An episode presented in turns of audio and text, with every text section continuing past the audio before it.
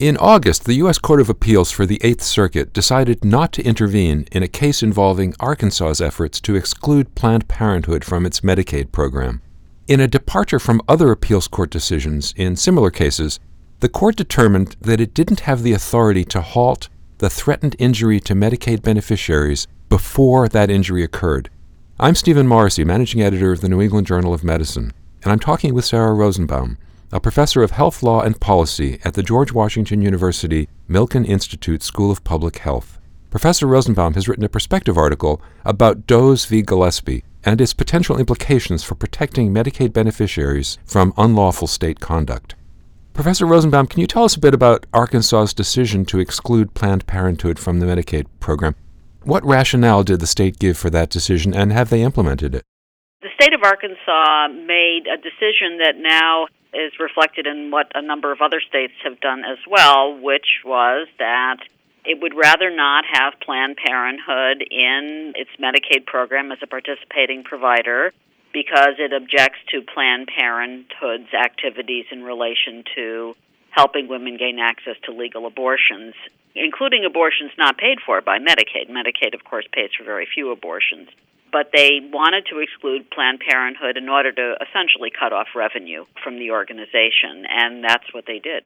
So you mentioned other states. Have any of the attempts to do the same thing to exclude Planned Parenthood by other states been challenged in court?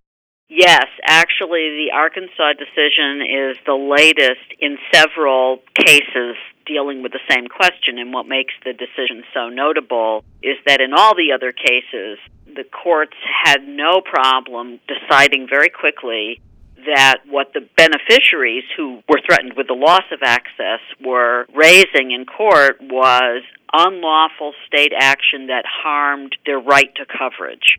In this case, the Court of Appeals said that beneficiaries could not come to court because, in fact, the Medicaid statute gives them no right to get care from the provider of their choice. And that's what makes this decision so unprecedented and startling.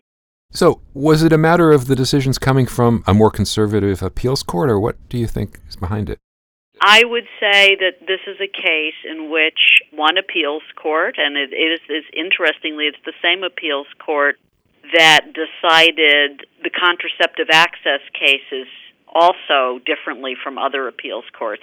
This is a situation in which one appeals court whose outlook on rights under law may be very different from other appeals courts, simply has reached a different conclusion about what federal law allows where actions to protect access to Medicaid benefits are concerned. So other appeals courts have not hesitated to recognize that the right to get care from the qualified provider of one's choice is a right that the courts can redress when it's threatened with loss, whereas this Court of Appeals has decided that there is no right under federal Medicaid law to get health care from the qualified provider of one's choice.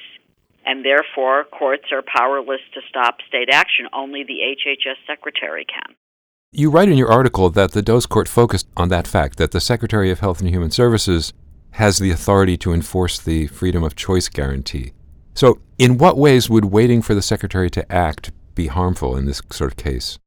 It's a very harmful thing to wait because HHS, even under what might be more beneficiary oriented situations, is notoriously slow, number one. And number two, and even more importantly, HHS has no power to intervene before the state law takes effect or before the state action takes effect. So the state decides to cut off Planned Parenthood. A court has the power to tell a state, hold up, you cannot do that until we really consider the merits of what you are doing. That is, the legality of what you are doing through a much fuller hearing because if you cut off access to Planned Parenthood, thousands of people will lose their family planning benefits in this case.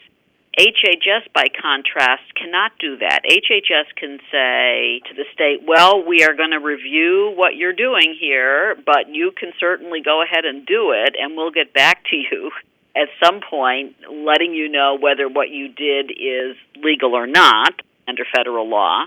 And if it's not legal under federal law, then it's a little hard also for HHS to come up with a remedy because it's not as if the state is unlawfully expending federal funds, where the HHS response is to say, well, we just won't provide you with the matching funds that you would otherwise be due. This is a case where the state is refusing to let a provider into its program and HHS could try and withhold other federal funding, but that doesn't really get at the problem. Given all that, is there any indication that the Eighth Circuit's decision is going to be challenged? Do you think it's going to make it to the Supreme Court? The way the appeal system works in the federal courts, a panel of judges hands down a decision, and in this case, that's what happened. And then the Court of Appeals can decide to either reconsider the case or rehear the case, what's known as en banc, meaning that all of the judges of the circuit, not just a smaller panel, rehear the case. That certainly could happen here. The court has as yet given no indication that it wants to do so. And meanwhile, if it chooses not to do so, if it decides to let its decision stand, then there's a likelihood that the plaintiffs could appeal the case. The plaintiffs also could decide not to appeal the case at all and just leave it as a bad decision in one circuit because of concerns about what might happen if the case does get to the Supreme Court. Finally, what would be the long term implications for state Medicaid programs if the Does decision is allowed to stand? Would the effects go beyond reduced access to Planned Parenthood and other family planning services?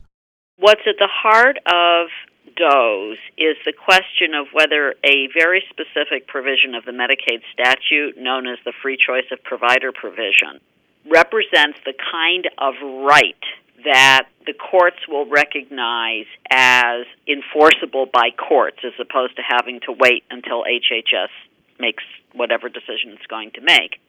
That right, of course, goes to much more than just family planning.